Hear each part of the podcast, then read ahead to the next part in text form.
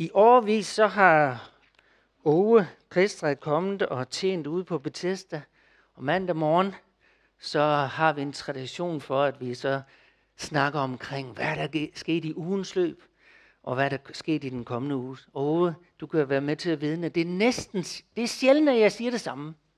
Det er utroligt, når man sådan tænker igennem så mange forskellige vidnesbyrd, vi har fra uge efter uge, hvordan at vi oplever, hvordan at tingene de er forskellige.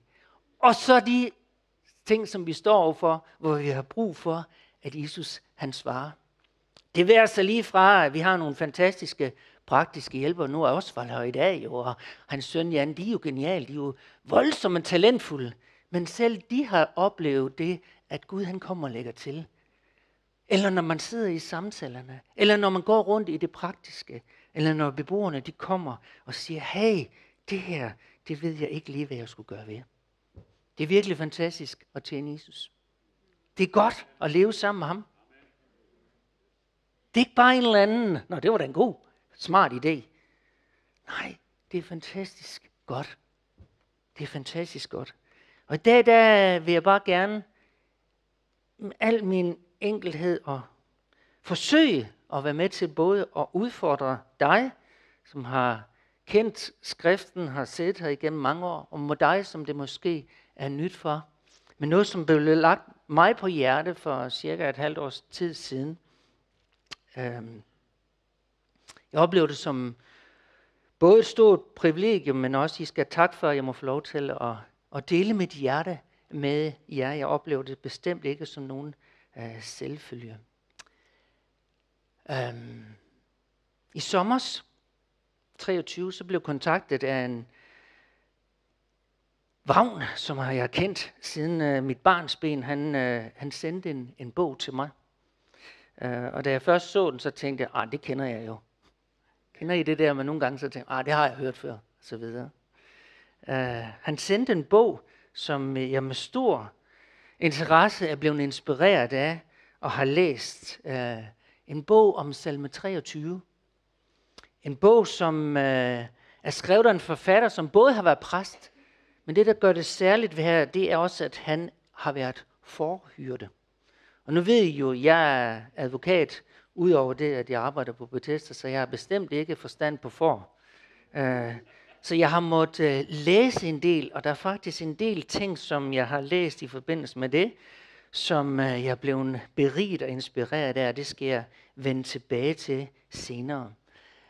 Men salmen har fyldt meget i mit liv, i mine tanker og i min meditationstid har jeg brugt til at meditere over salme 23. Og jeg er godt klar over, at nogle af jer tænker, jamen den har jeg hørt før. Super godt. Så åbner jeg for Helligånden, så kan det være, at han taler noget nyt ind i jeres liv. Og det kan også være det for dig, du sidder der og tænker, salme 23, kan vide, hvor er det hen i det nye testamente, eller det gamle testamente, eller hvor er det? Og derfor så synes jeg, at vi skal gøre noget, som det ikke så tit vi gør, nemlig det, at vi skal læse salmen sammen. Kan I læse den her? Se den her. Kunne vi ikke læse den højt? Er det okay? Hvis jeg går her ud lidt til siden, så skriver vi der. Herren er min hyrde. Jeg lider ingen nød. Han lader mig ligge i grønne enge. Han leder mig til det stille vand. Han giver mig kraft på ny. Han leder mig af rette stier for sit navns skyld. Selv om jeg går i mørkets dal, frygter jeg intet ondt, fordi jeg hos mig. Din stok og din stav er min trøst. Du dækker bord for mig for øjnene af mine fjender. Du salver mit hoved med olie, og mit bæger er fyldt til overflod. Godhed og troskab følger mig, så længe jeg lever, og jeg skal bo i Herrens hus alle mine dage. Jeg har selv læst salmen rigtig mange gange før. Jeg må sige, at i de sidste halve år, så har jeg set nye vinkler.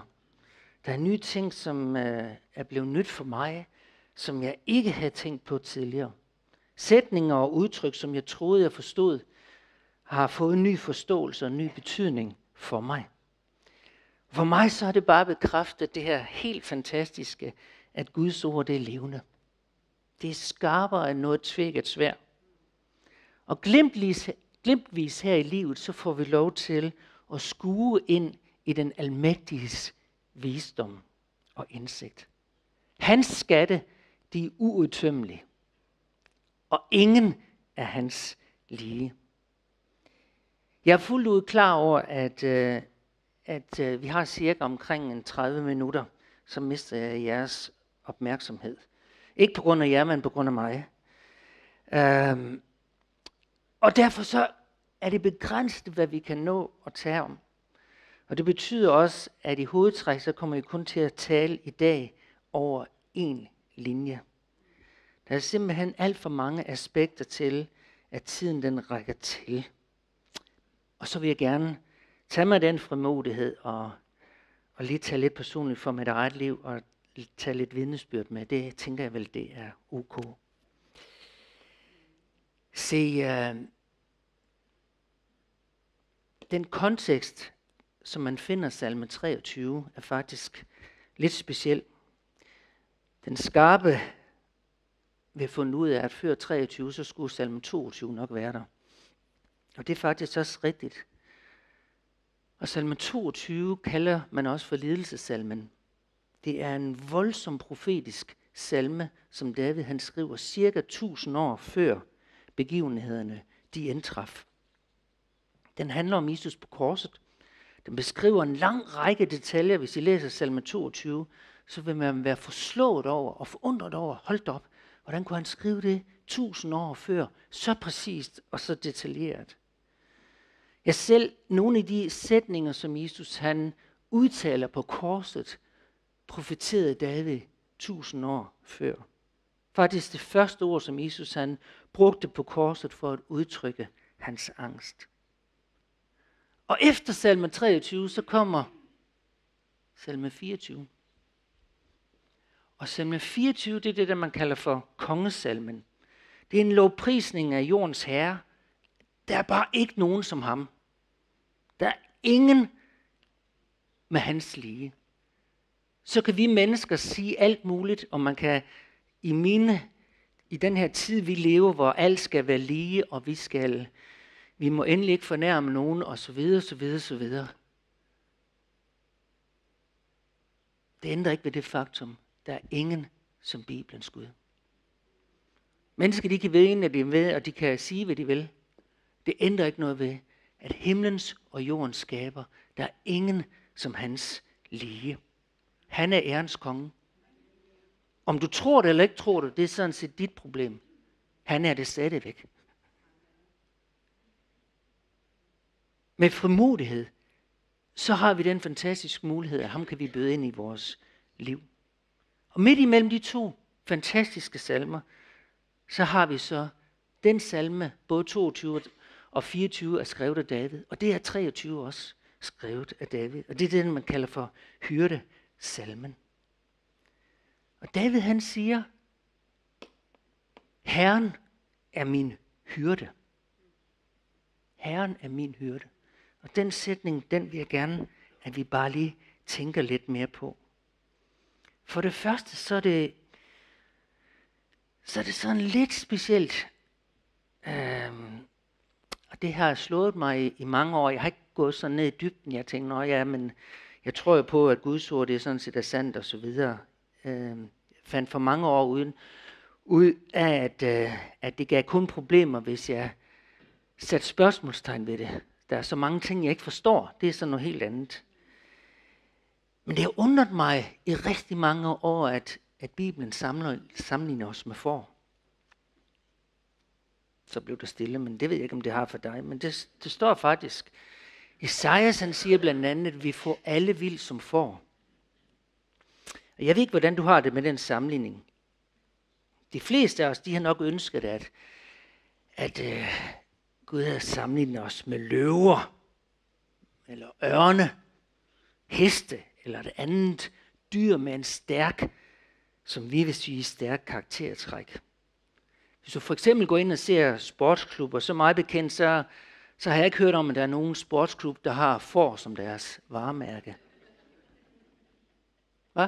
Kan vi ikke se det? Fårene fra heden, hva? Nej, det er ulvene, ikke også, ikke? Eller kunne I se, hvis de inden for FCK, de sagde, nu kommer fårene. Nej, det er løvene, ikke også, ikke? Og hvis du går over i ishockey, så har man Blue Fox, det er rævene. Og i amerikansk fodbold, så er det Philadelphia Eagles, det er ørnene. Eller Florida Panthers, panderne, ikke? Amerikansk ishockey, og mange, mange, mange flere. Jeg er ikke stødt på, det er godt sket, det er bare fordi, jeg ikke kender nok til det. Men langt de fleste vil ikke som en sportsklub sige, at det er fårene. Dem tager vi. Og det er fordi, at får, de har, nu skal I høre her, følgende egenskaber. De er hjælpeløse, de er dumme, og de er troskyldige. For det er notoriske vanedyr, som overladt til sig selv, så vil de gå på de samme stier, indtil stierne de bliver til hulveje. De vil græs på de samme steder, indtil de ender som gold ørken. De vil svine jorden til, indtil den er fordærvet af sygdom og parasitter. Interessant, ikke? Der er ikke noget andet husdyrhold, som kræver så omhyggelig pasning, som får, og et mere detaljeret overblik. Og alligevel, så vil vi se, at får, så igennem tiden, så udover, så får man både kød, uld, skind og mælk. Og det er faktisk den tredje mest spiste kødtype på verdensplan, befinder sig cirka mellem 1,1 og 1,2 milliarder. Det er så stort et tal, så det kan vi slet ikke. Det kan vi slet ikke forholde i vores lille hoved. Det interessante det er også, at får, det spiser man faktisk uanset religion og racetilhørsforhold. Det er der en hel del af de andre, man ikke gør, uden at gå i detaljer med det. Blandt husdyr, så er der ikke nogen, hvis gødning, lad være med at gå i detaljer, har en bedre fordeling af mineraler end fårenes. Der er ikke noget andet husdyrhold, som indtager så mange forskellige planter som fårene. Det er jo så derfor også det, der kommer ud. Hvad der kommer ind, kommer ud, og så videre, ikke? At det er derfor, det gavner så godt. Fårene, de spiser alt ukrudt, som ellers invaderer en mark. Og i løbet af få år, så kan en velpasset fåreflok bedre end alle andre kreaturer eller husdyr genoprette et ødelagt område. Faktisk går man ind i den ældre litteratur, så vil man se, at fårene de blev højt værdsat. Man kaldte dem de gyldne kloge, fordi de var i stand til at forbedre jordbundens frodighed. Alle de her forskellige karaktertræk, det giver faktisk utrolig god mening, at Gud sammenligner os netop med foråret. Når jeg ser på mit eget liv, også mennesker omkring mig, så giver den rigtig god mening sammenligningen. Det kan godt være, at jeg helst ikke vil indrømme det. Og jeg hellere vil betegne mig som en ørn eller som en løve. Men ofte som mennesker, så handler vi igen og igen som et får. Jeg siger ikke, vi er får. Jeg siger bare, vi handler som dem. Vi gentager de samme fejltagelser. Og det er da dumhed. Altså det der, når man har fundet ud af en ting, der er, det her, det var ikke særlig godt, så er det der dumhed at fortsætte med det samme. Men det kan få. Det er vigtigt, hvordan med dig. Det kan godt ske, at du tænker, er jeg sådan? Vi går på de samme stier, selvom det ikke er noget godt i vores liv. Hvorfor i verden bliver vi ved med det? Jeg har ofte undret mig, ikke mindst i det arbejde, som jeg har levet med, og haft en stor del i mit liv. Hvorfor i verden bliver man ved? Og så er vi stædige og hurtige til at komme med bortforklaringer. Vi har virkelig brug for en god hyrde. Vi har brug for en hyggelig pasning. Til gengæld, hvis vi har en god hyrde, så er det helt fantastisk, hvilken livsglæde og værdi vi kan være med til at skabe omkring os. Når jeg tænker igennem i mit liv, har set og mødt så utrolig mange inspirerende og spændende mennesker omkring mig. Ikke mindst i TC's arbejde, så vrimler det jo med vidnesbyrd om mennesker, som før gik på golde stier, for at sige det, var udmarvet og hjælpeløse, men nu i stedet så bringer de glæde, velsignelse og hjælp til mennesker omkring dem. Og det er langt fra begrænset til teamtjenestens arbejde. Det er jo bare en lille del i Guds vingård. Hvis vi lader ham være vores hyrde, så vil vi få lov til at opleve det samme i vores liv. For det andet så taler David om, nu skal jeg se, om jeg kan nå at følge med. Det var mig, der skulle styre den her. David han taler om hyrde. Det har jeg ikke så meget begreb på, men jeg måtte læse lidt for det, for at finde ud af det. David han var jo selv en hyrde, han var også søn af en hyrde. Han vidste, hvad begrebet betød. Så faktisk så er det interessant, og det skal vi ikke gå så meget detaljer i, men i Bibelen, så er det sådan, i Det Gamle Testamente, det er jo skrevet på hebraisk. Og mange af Guds navne, når det står i Det Gamle Testamente, så står der kombineret sammen med Guds karakteregenskab. For eksempel Jehova Nisi, det betyder, at han er mit banner. Eller Jehova Elohim, den almægtige Gud. Og her, når der står i Salme 23, Herren, så står der Jehova Ra, som er en udtryk for det her karakter, at Herren, han er en hyrde. Han er en, som leder og vogter og tager sig af og sørger for flokkene.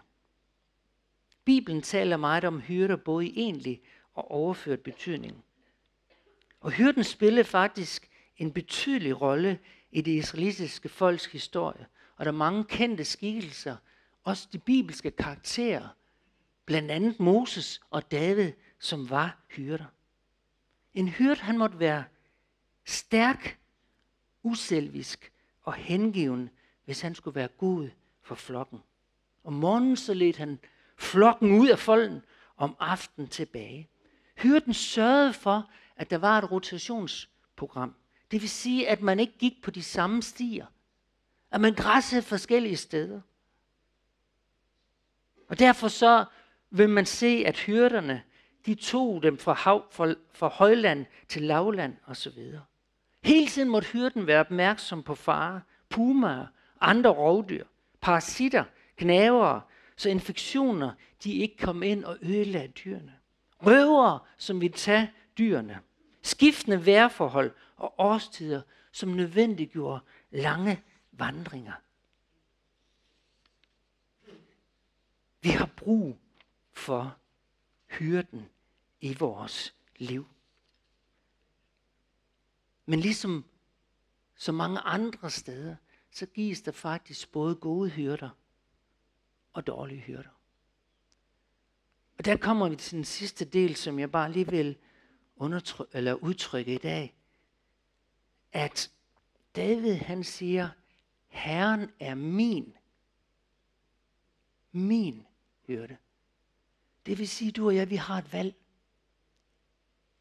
Vi har et valg, og her adskiller du og jeg os afgørende fra får og alle mulige andre dyr. Du og jeg som menneske, vi har et valg. Vi har vores vilje. Det er et helt fantastisk og unikt redskab i vores liv. Du har bestemt, at du vil være her i dag. Det var din valg. Det er dig, der har truffet en beslutning om, at du vil være her. Det er også dig, der træffer en beslutning om at være her fysisk, og så være et andet sted. Fordi Søren han snakker bare, og det, jeg vil gerne have fællesskabet. Det er dit valg. Du og jeg, vi har en fantastisk mulighed ved, at vi kan vælge. Det er jo helt vildt. Tænk sig, at vi har en så styringsredskab i vores liv, så vi kan være med til at vælge. Men vores vilje, den præges også utrolig meget af, hvad vi tænker og hvad vi føler. Vi er jo ikke robotter på nogen som helst måde. Men det ændrer ikke ved det faktum, at til forskel for får, så har vi en mulighed for at vælge hyrden. Vi har mulighed for at vælge hyrden. Og faktisk så vælger hvert eneste menneske sin hyrde. Bevidst eller ubevidst. Det er ikke sikkert, at du har tænkt over det. Og derfor vil jeg gerne udfordre dig i dag. David han proklamerer mere med stolthed og glæde. Herren er min hyrde. Det vil sige, Jehova, Herren, Israels Gud, himlens og jordens skaber. Den Gud, som inkarnerede sig selv blandt mennesker og blev menneskelig i Jesus. Jesus han siger i Det Nye Testamente, jeg er den gode hyrde, som sætter livet til for fårene. Det var ikke bare en eller anden David, han siger om en eller anden Gud, en eller anden der. Masser af mennesker siger i dag, at de tror på en højere magt. Og nogle gange så definerer de selv også den højere magt, og så kan man tænke på, hvordan kan det lige være en højere magt, når du selv definerer den osv. Og på den led, så er det faktisk ikke anderledes, end det også fortælles i Bibelen. At på et tidspunkt i historien, hvor jøderne de ventede på, at Moses han kom tilbage op, han havde været op på bjerget, han blev lidt længe væk, og så lavede de en guldkalv, det er der måske nogen af jer, der husker. Så lavede de deres egen Gud, og så tænkte de, den her Gud, den kan virkelig gøre noget for os. Og så tænker man, hvordan skulle det egentlig kunne lade sig gøre? David han siger, Herren er min hyrde. Det var ikke bare en eller anden højere magt. Nej, Herren, Israels Gud, som en god hyrde. Han har kun gode og ubeskrivelige egenskaber. Jeg har aldrig i det liv, som jeg har levet, hørt nogen sige, Herren han er godt nok ond. Jeg lyttede til Gud, og han svigtede mig. Jeg har hørt masser af mennesker sige, jeg forstår ikke Gud. Jeg har også hørt masser af mennesker give Gud skylden for alt muligt, som ikke han har nogen som helst skyld i. Eller de påstår, at de handler i Guds navn, og så i virkeligheden så er det bare deres egne selvbestemte holdninger, magtbegær osv. For tilbage, jeg har jo fået lov til at leve sammen med rigtig mange skønne mennesker, og der var en, som kom fra et elendigt liv, og havde været på alle de her stier af goldhed og så videre, som fårene kan risikere at komme i. Og han formulerede det sådan her. Han sagde, jeg har selv været konge, præsident, statsminister, hersker, ja meget mere i mit liv. Nu vælger jeg, at Bibelens Gud skal være min hyrde. Og ikke fantastisk smukt? Det skrev jeg mig bag øre, som man siger, ikke? Hans liv det blev totalt forvandlet. Efter mange års destruktivt misbeliv, ødelæggende tankegang af et helvede på jord, så blev hans liv langsomt, men sikkert forvandlet.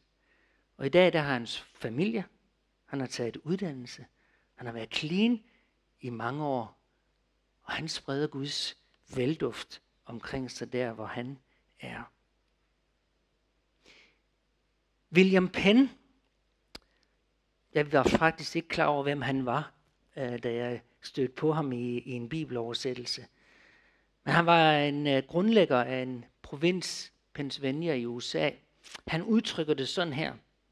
Dem, som ikke bliver vogtet af Gud, vil blive regeret af tyranner.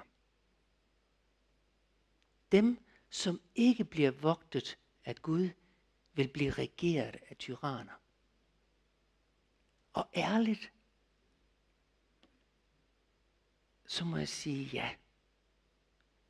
Hvis ikke du vælger Herren som din Gud, så vil du opleve, at tyranner kommer til at styre i dit liv. Hvor har jeg set det mange gange? Ikke bare alene i Bethesda og TC's arbejde, men rigtig mange sammenhænge omkring mig. For slet at tale om alt det, vi bliver bombarderet med i nyhederne. Hvor er der stor forskel på, hvem der er hyrden.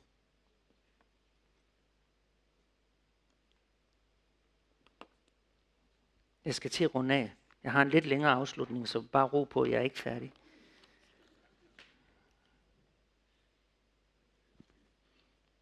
tiden rækker ikke til, at vi kan gå igennem Salme 23. Der er rigtig mange smukke illustrationer. En af de ting, som blev grebet for mig meget, det er det, at David han siger, du salver mit hoved med olie. Og faktisk, så olien, det er jo et billede på Helligånden. Og hvis du tænker på det, så er det faktisk utrolig mange kampe, vi har oppe i vores hoved. Det er faktisk der, rigtig mange af kampene, de foregår. Det er heller ikke tilfældigt, at Paulsen taler om, at vi skal tage frelsens hjelm på. Det er fordi, den skal beskytte hovedet. Op i tankerne, og der har vi det hele, det slås og det kæmper. Og der har vi brug for Helligåndens salve ind over alle vores tanker, ind over alle vores vrangforestillinger og så videre. Der er jo rigtig mange af de her forskellige illustrationer, som vi kunne gå i dybden med, men det skal vi ikke gøre i dag. Men David han beskriver, hvordan han oplever Herrens ledelse som en god hyrde i mange af de situationer, som han var i. Og hvis man studerer Davids liv, så vil man opleve, at David, der var situationer, hvor han valgte og sagde, nu søger jeg Gud. Nu søger jeg råd ved Gud. Og hvor Gud så svarede ham, og så vil man se, at så gik det godt. Og så vil man se også, at der er situationer, hvor David han overhovedet ikke søgte råd ved Gud. Og der gik det knap så godt. Der var også situationer, hvor han var frustreret over Gud. Blandt andet, hvor Saul han jagtede ham i mange år. Man sagde, uanset hvad, så kommer jeg ikke til det, som jeg ved om i mit hjerte. Selvom jeg ikke forstår det, så kommer jeg ikke til at vige og lægge hånd på Guds salvede. Og der kendte han ikke den historie, som du og jeg vi kan læse i dag. Men uanset hvordan det vil læse, så er det bare vigtigt at være opmærksom på. Det var jo ikke Gud, der ledte David til at få flere hustruer. Det står ingen steder om, at Gud han sagde, men ved du hvad, jeg synes, du skal tage 10 hustruer, eller hvor mange han havde. Det var aldrig Guds påfund. Det var heller ikke Gud, som ledte David til at begå ægteskabsbrud. Det var ikke Gud, der sagde, ved du hvad, David, jeg ved, du har det hårdt, så kom lige ud her og stå, så er der en smuk kvinde dernede, og hende ordner vi lige, og så tager du bare hende ind og så videre. Det var aldrig Guds idé. Det var heller ikke Gud, som sagde til David, ved du hvad, David, det her, det var ikke så godt. Nu gik det lidt galt. Hun blev gravid af det her, det var ikke så godt. Jeg har lige et forslag. Hvad med at slå hendes mand ihjel? Det var da en god idé, ikke også? Nej, det var ikke Gud. Det var heller ikke Gud, der sagde til David, David, du skal tage og fokusere på din egen magt. Fokusere på den. Men uanset med alle de her, så ændrer det ikke ved det, at når det kom til stykket, så valgte David, Herren er min hyrde. Derfor så læser vi igen og igen, at David han omvendte sig. Blandt andet, da han havde begået den her forfærdelige ting i relation til med Batseba, hvor han slog Urias ihjel. Kan I læse Salme 51, hvor David han siger, at han omvender sig. Du må tage alt andet, bare du ikke tager din Helligånd fra mig. David hans valg af hyrden var ikke et udtryk for, at han var et perfekt menneske, men det var et vidnesbyrd om et menneske, som fastholdt og valgte, at Herren skulle være hans hyrde. Og du og jeg, vi lever i den samme udfordring i dag. Hvis du ikke har valgt, at Herren skal være din hyrde, ja, så har du muligheden i dag. Og hvis du har valgt for år tilbage, at Herren han skal være din hyrde, ja, så har du både behovet og muligheden for at fastholde det valg i dag. Herren han skal ikke bare være min hjælper, min forsørger, når han skal være min hyrde. Og der er jo forskel på, om Gud, du skal være den, hvor jeg trækker gevinsten hver eneste gang ved, eller du skal være min hyrde. Hyrden, det er jo den, som leder. Hyrden, det er den, der bestemmer, hvor jeg skal gå hen. Hyrden, det er den, som siger, Søren, det er bedre at græsse herover. Det forstår jeg ikke noget af. Det var heller ikke det, jeg spurgte om. Jeg sagde bare, at du skulle gå derhen. Hyrden, det er ham, som leder. Ham, som går med både når det er let og når det er svært. Han, som skal have lov til at overstyre vores følelser, vores lyster, vores tanker og vores egne veje. Han skal være den, jeg søger først og fremmest. Jeg har selv taget mig i det. Jeg kan godt lide at følge med i nyhederne. Jeg ved ikke, om du er sådan et menneske også, men jeg synes, det er spændende og interessant osv. Men hvem søger jeg først nyhederne ved? Er det på tv eller telefonen, eller hvor man tager dem henne? Eller søger jeg nyhederne ved Herren? Hvem leder dig, og hvem skal lede dig i dag? Når jeg ser tilbage på min vandring med Jesus gennem mere end 45 år, så som vi læste sammen, så må jeg sige, at jeg har også oplevet grønne vange. Jeg har også oplevet hvilens vande. Jeg har også oplevet dødskyggens dal med frygt og fare, modstand og kampe, ja meget mere. Og hvis jeg selv skulle have valgt, så havde jeg aldrig gået den vej. Jeg havde helt sikkert valgt på en lang række centrale parametre noget andet. Men jeg må bare sige også, hold fast, hvor har det været fantastisk. Hvor har det været et privilegie at få lov til at leve sammen med Jesus. Jeg har aldrig fortrudt det. Jeg har aldrig fortrudt det, at jeg fik lov til at vælge ham som herre i mit liv. Har jeg fejlet? Ja, det kan man vist godt sige. Og I kan jo bare spørge Tina eller dem, der er tæt på mig. Har jeg indimellem gået min egen hvide veje? Ja, indimellem. Bare et par enkle. For mange. Men jeg har aldrig fortrudt, at Herren han blev min hyrde. Himlens og jordens skaber. Han skal være min hyrde. Det vil jeg stadfæste også i dag. David han afslutter med, at himlen den vælter. Hvis vi vælger Herren som vores hyrde, så har vi noget fantastisk i vente. Jeg holder faktisk meget af emnet omkring himlen. Jeg synes, vi snakker alt for lidt om himlen i vores kirkelige sammenhæng og så videre. Men jeg skal nok lade være med at komme ind. Det er et enormt emne og enormt spændende. Men i himlen, der vil vi altid opleve konsekvenserne af hyrdens beslutninger. Og det er derfor himlen er himlen. Det er derfor himlen er godt. Det er derfor himlen er fantastisk. Det er derfor, der ikke skal være nogen synd. Der skal ikke være nogen sygdom. Der skal ikke være nogen plage der. Fordi der skal hyrden, den bedste af alle hyrder, lede. Jeg kan ikke vælge for dig. Jeg har forsøgt at udfordre dig og bevidstgøre dig om, hvad du vælger. Det må du vælge. Uanset om du er bevidst eller det ej. Men du kan tage et bevidst valg og sige, ja, Jesus, jeg ønsker, at du skal være min hyrde. Eller det, som jeg besluttede for år tilbage, det står jeg fast ved. Her der vil jeg lade dig få lov til at korrigere. Han ikke bare talte om det, Jesus, men han gav faktisk sit liv. Og derfor er han den gode hyrde. Jeg er den gode hyrde, som sætter livet til for fårene. Det er ikke bare en eller anden snak. Og nogle af de ting, som adskiller Bibelen og Jesus på så mange punkter, det er, at han ikke bare snakker. Han gør det virkelig også. Han handlede. Og det gør han også i dag. Han er en god hyrde. Han har kun godt for i dit og mit liv. Han har kun gode tanker for os. Jeremias han profeterer så fantastisk, han siger, jeg ved, hvilke tanker jeg tænker. Tænk sig Gud, han ved, hvad han tænker. Det er da godt. Det er da ikke altid, vi ved det, hvad vi tænker, vel? Men han ved, hvad han tænker. Han ved, hvad han tænker. Og så siger han, jeg har fremtidstanker for dig. Jeg har gode tanker om håb. Om håb. Halleluja. Han er en god hyrde.